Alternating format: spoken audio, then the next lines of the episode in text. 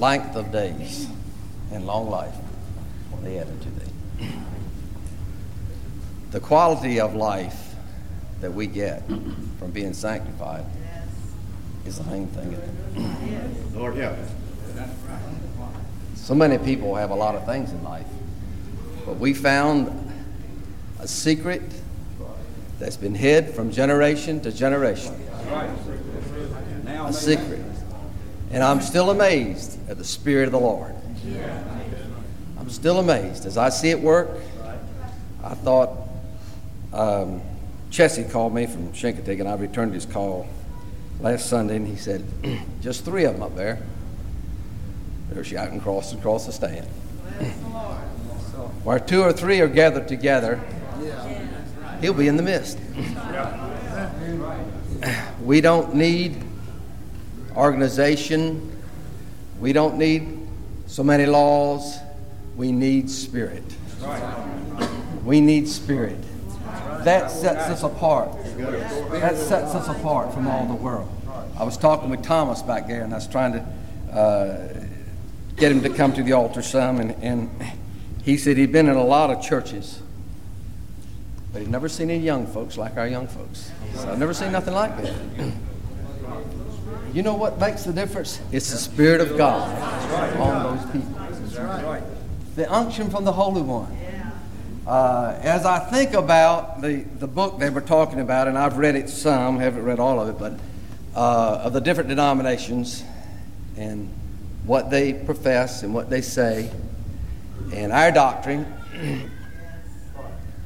and I, have had opportunity in the last uh, couple of years. I met a, a, a man, and he uh, he seemed very sincere. At first, uh, probably lot maybe would call him a Christian, and he was doing the best he could. He'd quit what he was doing. He'd uh, started going to church, belonged to a big organization, probably over 2,000 just in that one church he went to, become a Sunday school teacher. And every time I go in there, he had, he had two Bibles there. One was the King James Version, and one was the Revised Version. And he was reading it. And I began talking to him and began explaining to him, and he told me how they believed, how he believed, and what he thought was going to happen. And, and as I talked to him and and saw what he knew about the scriptures and began to he began to talk about what he thought salvation was and you know you you go up and make your dedication to a church and you shake the preacher's hand you commit yourself and as this conversation went on and as the days went on, sometimes I talked to him for an hour at a time. And he, he told me one time, he says, DK, he says, I don't have as much fun as I did. Something's missing in it. The Spirit of God is more fun than the Spirit of the devil. When Christ comes in your heart, and I, I and then I began to think of what they lay out and what people want. And I looked at that book and I, and I saw the doctrine that we have, and they, they believe in this and we believe in this. You know, it, it's, it's, I didn't see any of it in there so far that was like Christ's sanctified holy church. The resurrection was different, the second coming was different. Living in sin was all they could do. Living in sin was the best they could do. Uh, they looked for a, a, Savior to come, and they would find scriptures in there that would back up a, a, a physical second coming, they thought, and they looked for these things to come. But all of it was after they had died, and then it was going to come back, and whether it would come, come out of the graves.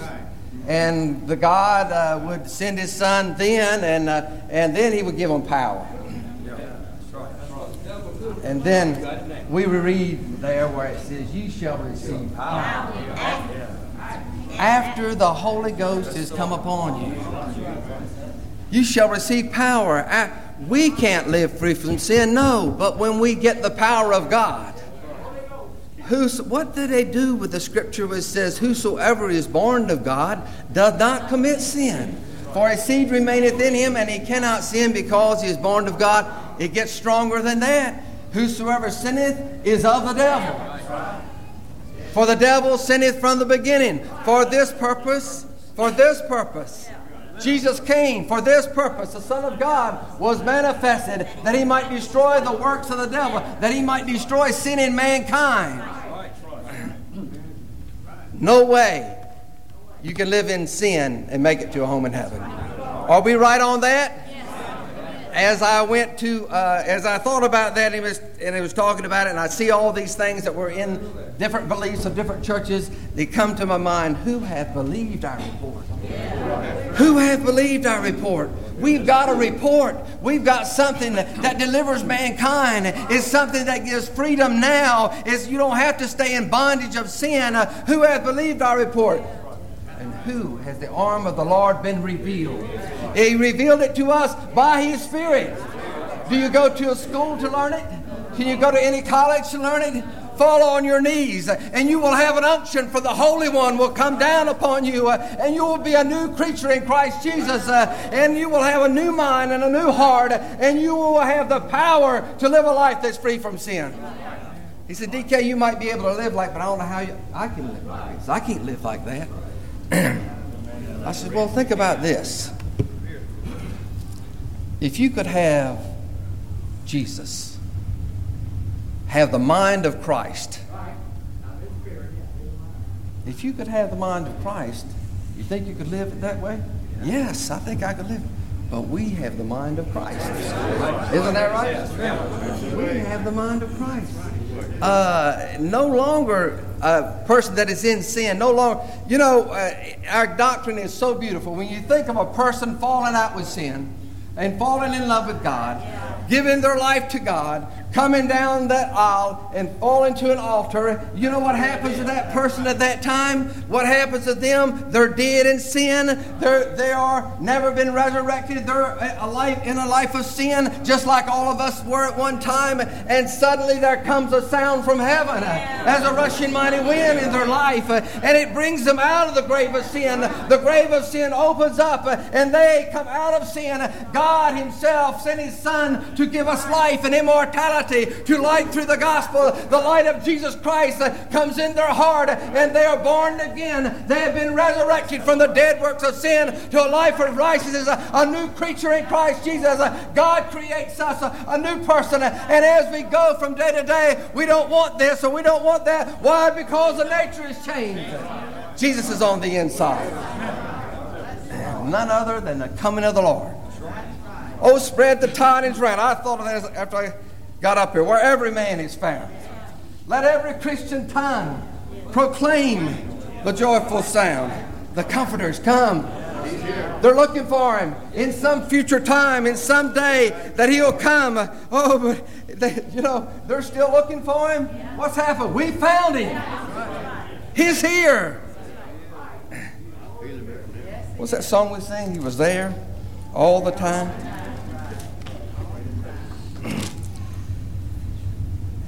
Let not your heart be troubled. I will pray the Father, and He will give you another comforter that He may abide with you forever. Even the Spirit of truth, the world can't receive it. When I ride by these churches and read what they believe and read their doctrines, and I see what they're built upon, sin, it's the world can't receive it. I will not leave you comfortless, I will come to you. Yet a little while. He's telling his disciples, Yet a little while, and the world seeth me no more. Where's your coming? Where's your second coming? Where's the physical coming? Where is that city? The world seeth me no more, but ye see me. Because I live, ye shall live also. Is that the indwelling? Is that the coming of the Holy Spirit? Is that the second coming? To them that look for him shall he appear the second time without sin unto salvation. The Comforter is come. The Comforter has come. We have found the secret. We have found the mystery that's been hid from generation to generation. Christ in you. Now are you in Christ Jesus. Now are we in Christ Jesus. The end of the world, now once in the end of the world, hath he appeared to put away sin. by the sacrifice of Himself. When we get Christ, when we come up from that altar, we get the second coming, we get the resurrection, we get the power to live free from sin, we get the baptism of the Holy Ghost, we get it all. And now you are complete in Him, a complete person. The Spirit of God dwelling in your hearts, free to fall or stand. And with Christ in our heart, with Him working with us, Him living us, it's a beautiful life. I recommend, I recommend this Savior who can give us center peace. What love, what wonderful love. I had a lot of places turned down here. You know, I, I'd really like to have camp meeting with most of the young folks preaching. But uh, I like to see them grow in the Lord. You know, we have such a wonderful gospel to tell.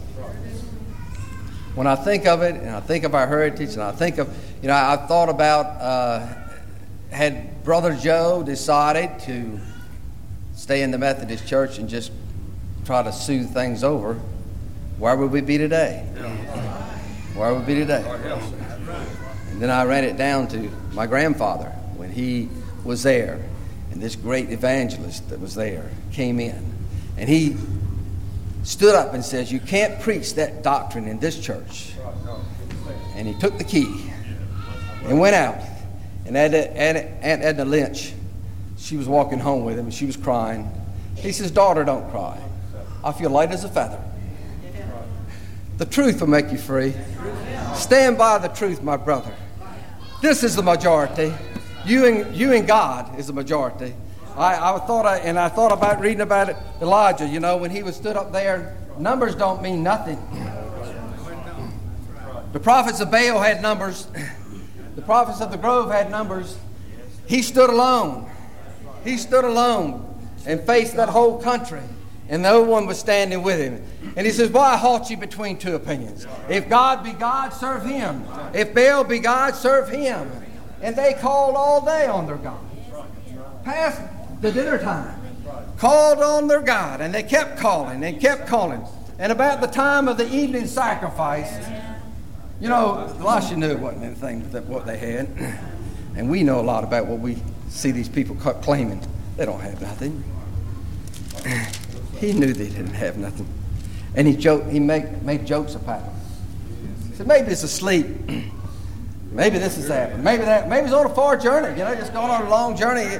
And they became so serious and they were completely convinced that Baal was a god. They were completely com- convinced of that, began to cut themselves. And they, they just fell on the altar and they did all these things. But in the time of eating sacrifice, Elijah said, Come hear me. And you know, he did something that, that I always thought was great. He, he repaired the old altar We're built upon the foundation of the prophets and prophets. Our heritage is good, our folks. Our heritage is good with this church. And he built that. And you know, he put, let's see if I can find it. And it came to pass at midday, prophets came to offer the evening sacrifice. And Elijah said, Come unto me. And they came unto him, and the people came near, and he repaired the altar that the Lord was broken down to the Lord. And Elisha took up 12 stones. 12 stones. What did that stand for? Took up 12 stones for the number of the tribes. Stand on the, our folks. Stand on our gospel. For the number of the 12 tribes of Jacob, to whom the word of the Lord came, saying, Israel shall be my name. And with his stones he built an altar in the name of the Lord, the only Lord, the only God, in the name of the Lord. And he made a trench about the altar, as great it would contain two measures of seed. And he took wood and put it on the altar, and the bullock. And you know he filled the barrels, four barrels full of water. Go back again, eight barrels full of water. Go back again, 12 barrels of water. It was saturated. There was the altar. And here was the prophet of the living God. All the majority was against him, wasn't it? And he began to call on the name of the Lord. And it came to pass at the time of the offering of the evening sacrifice that Elisha the prophet came near and said, Lord, God of Abraham, of Isaac, and of Israel, let it be known this day that thou art a God in Israel, and that I am thy servant, and that I have done these things at thy word. Hear me, O Lord. This people may know Thou art the Lord God, and that they have turned their back to thee, that they may turn their heart to thee again. And then the fire fell from heaven and consumed the burnt sacrifice and consumed the wood. Those things burned. But then it consumed the stones. It consumed the stones and licked up all the water of the trenches. And then when the people saw it, they fell on their faces as it said, The Lord, He is God. The Lord, He is God. We have the way. We have the God that answers by fire. In this present world, in this lifetime, He will answer by fire in your life. If you're in sin, God will send that power down and the fire will fall from heaven in your life and burn out the stony heart and burn out the sin and give you a new nature and you will become a new person in Christ Jesus. I'm glad for our doctrine. I'm glad for our church. Sometimes I'm not sure I appreciate as much as I should. Maybe none of us do. This camp meeting is wonderful. And our doctrine is such a wonderful doctrine. When you think of the world and what they have and what they're after and the way they're going, having eyes and see not, and a heart that can't understand, but we understand the holy word of God. It wasn't revealed to us by mankind, it was revealed to us by the Spirit. And when that Spirit comes in our heart, we become a new person in Christ Jesus. I'm thankful to be here today and thankful for everyone that's here. We want to close with prayer. And anyone that feels the need of the Lord, anyone that would come, don't put it away any longer. Don't put it off any longer. Now is the day of salvation. Now is the accepted time. While the congregation stands and we sing a song of invitation, everyone come forward will.